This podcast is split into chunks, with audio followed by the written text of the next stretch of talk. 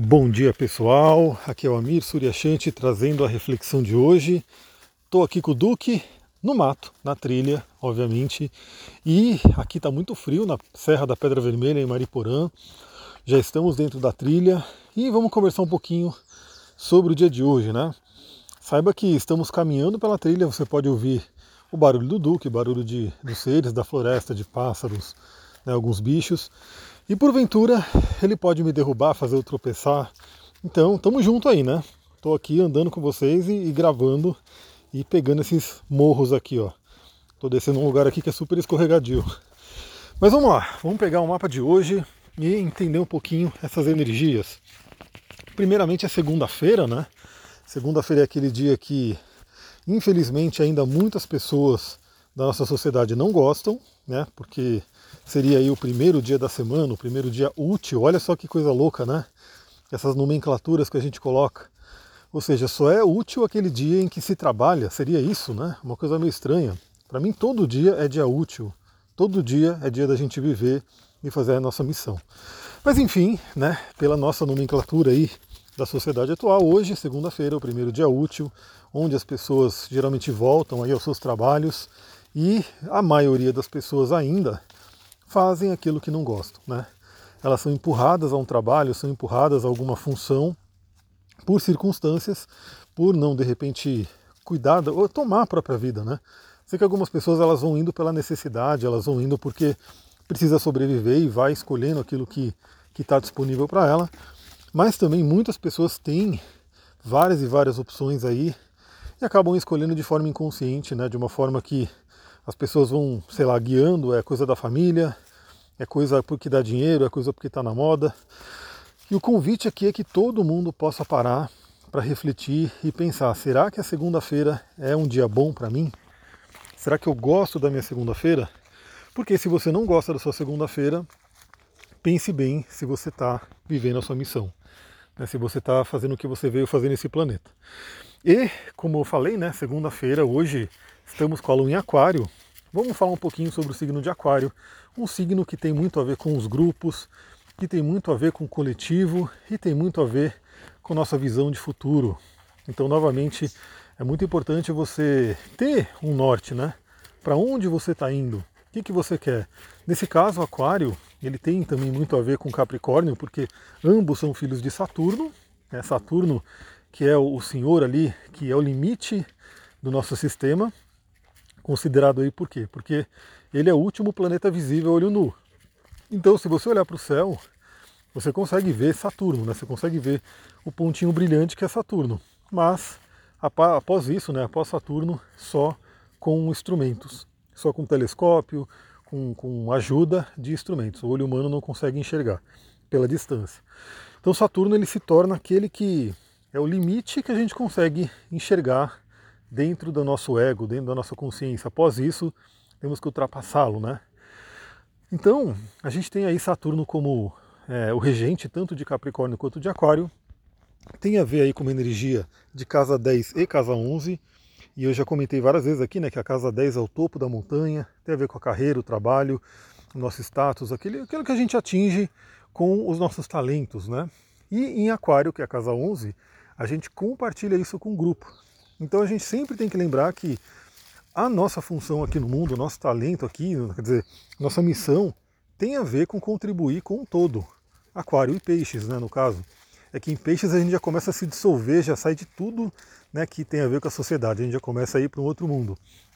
Mas em aquário a gente compartilha com o grupo. Então uma pergunta também que fica hoje para todo mundo é: Será que você está nos grupos certos? Será que você está ao lado das pessoas que têm a ver com a sua energia, com o seu caminho, com aquilo que você quer para o seu futuro?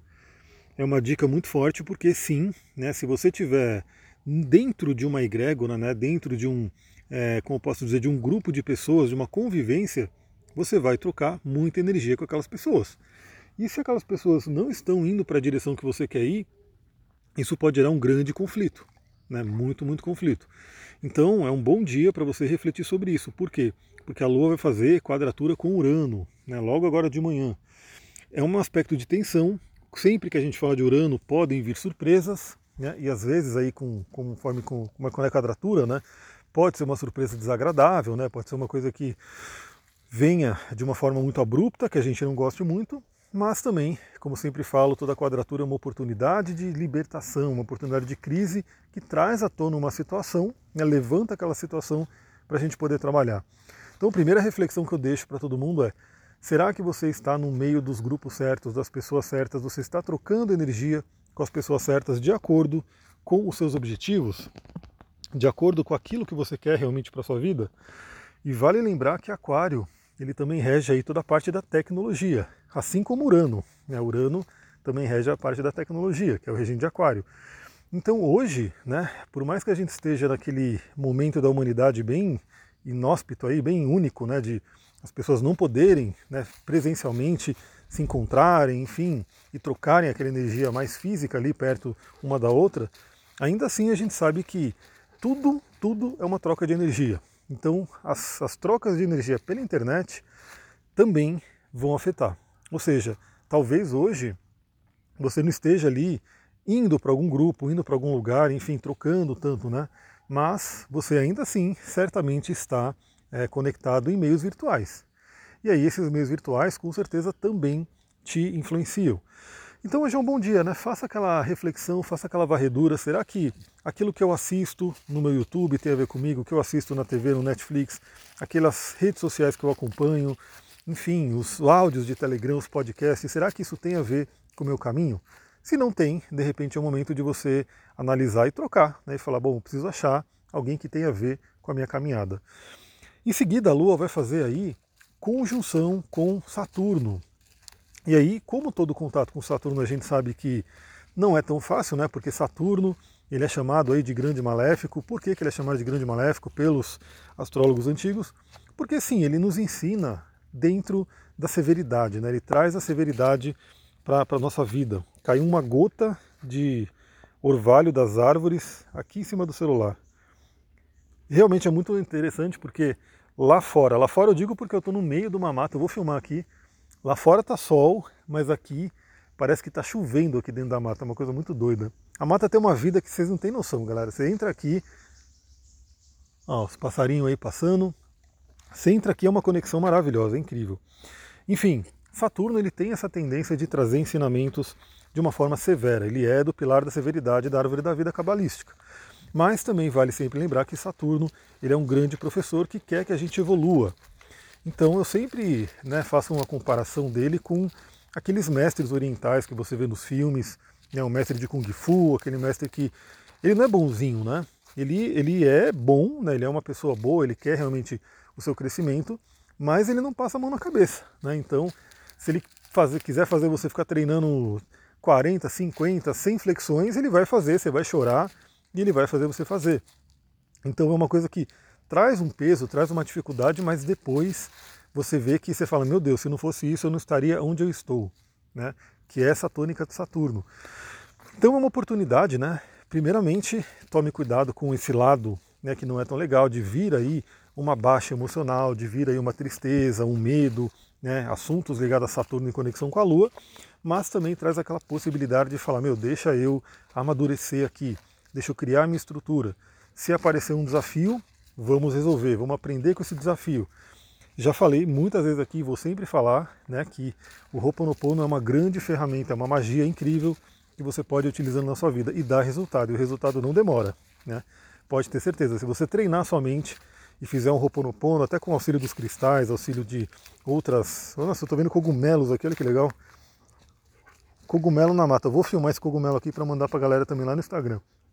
Então o Ho'oponopono é uma grande magia.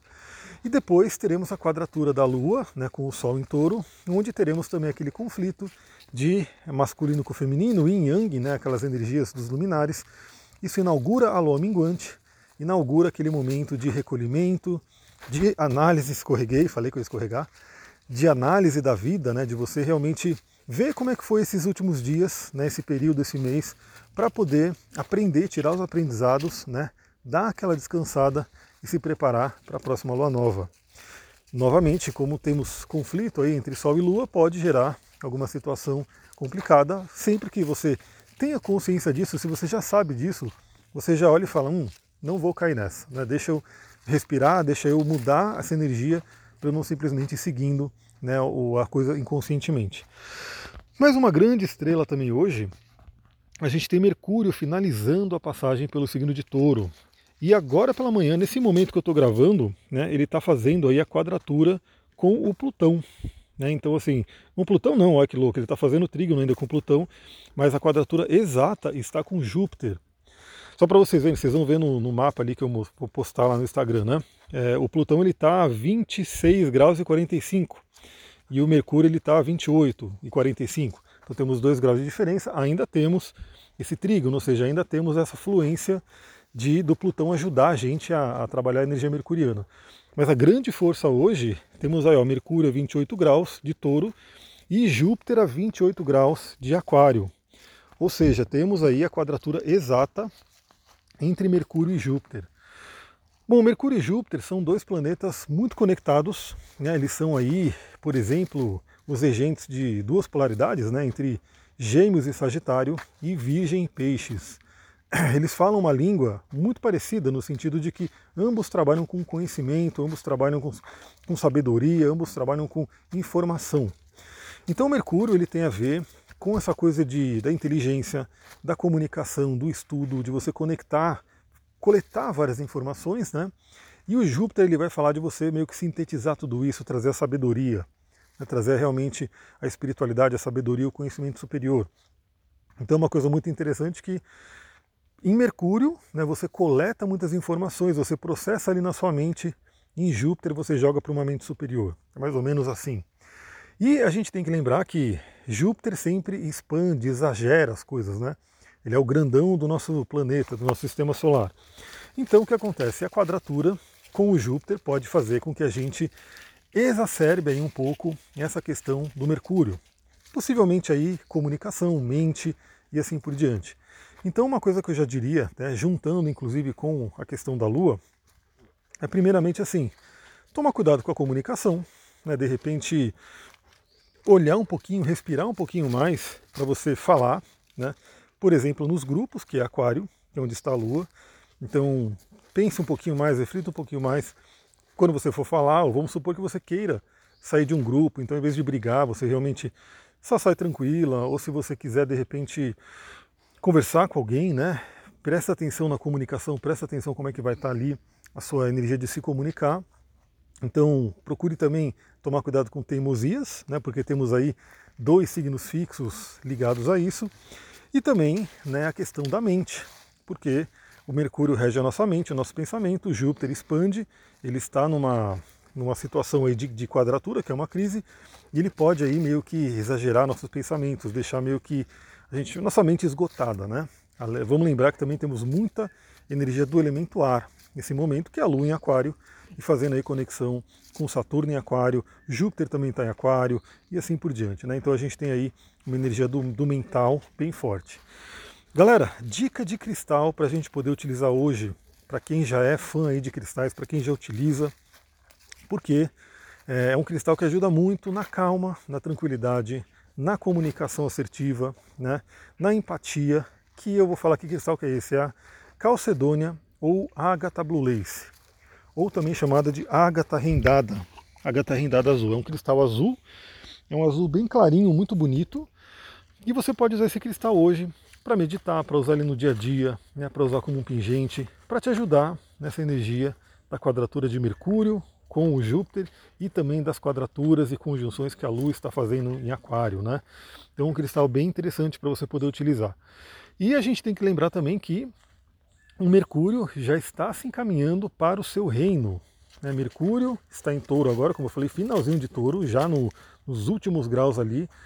E ele está para entrar em Gêmeos. Gêmeos é o reino de Mercúrio. Gêmeos é a casa de Mercúrio. Então ele ficará muito forte nessa posição e a gente vai falar sobre isso. E eu já estou sentindo, inclusive, essa posição do Mercúrio em Gêmeos, porque eu vou terminar esse áudio e vou gravar outro. Outro, mas não falando de astrologia. Vou falar sobre outras reflexões que eu tenho, que eu tive aqui na mata, que eu achei interessante compartilhar. Ou seja, Mercúrio em Gêmeos vai, é, como posso dizer, trabalhar bastante aí a nossa comunicação. É isso, galera. Eu vou ficando por aqui. Muita gratidão. Namastê, Harion.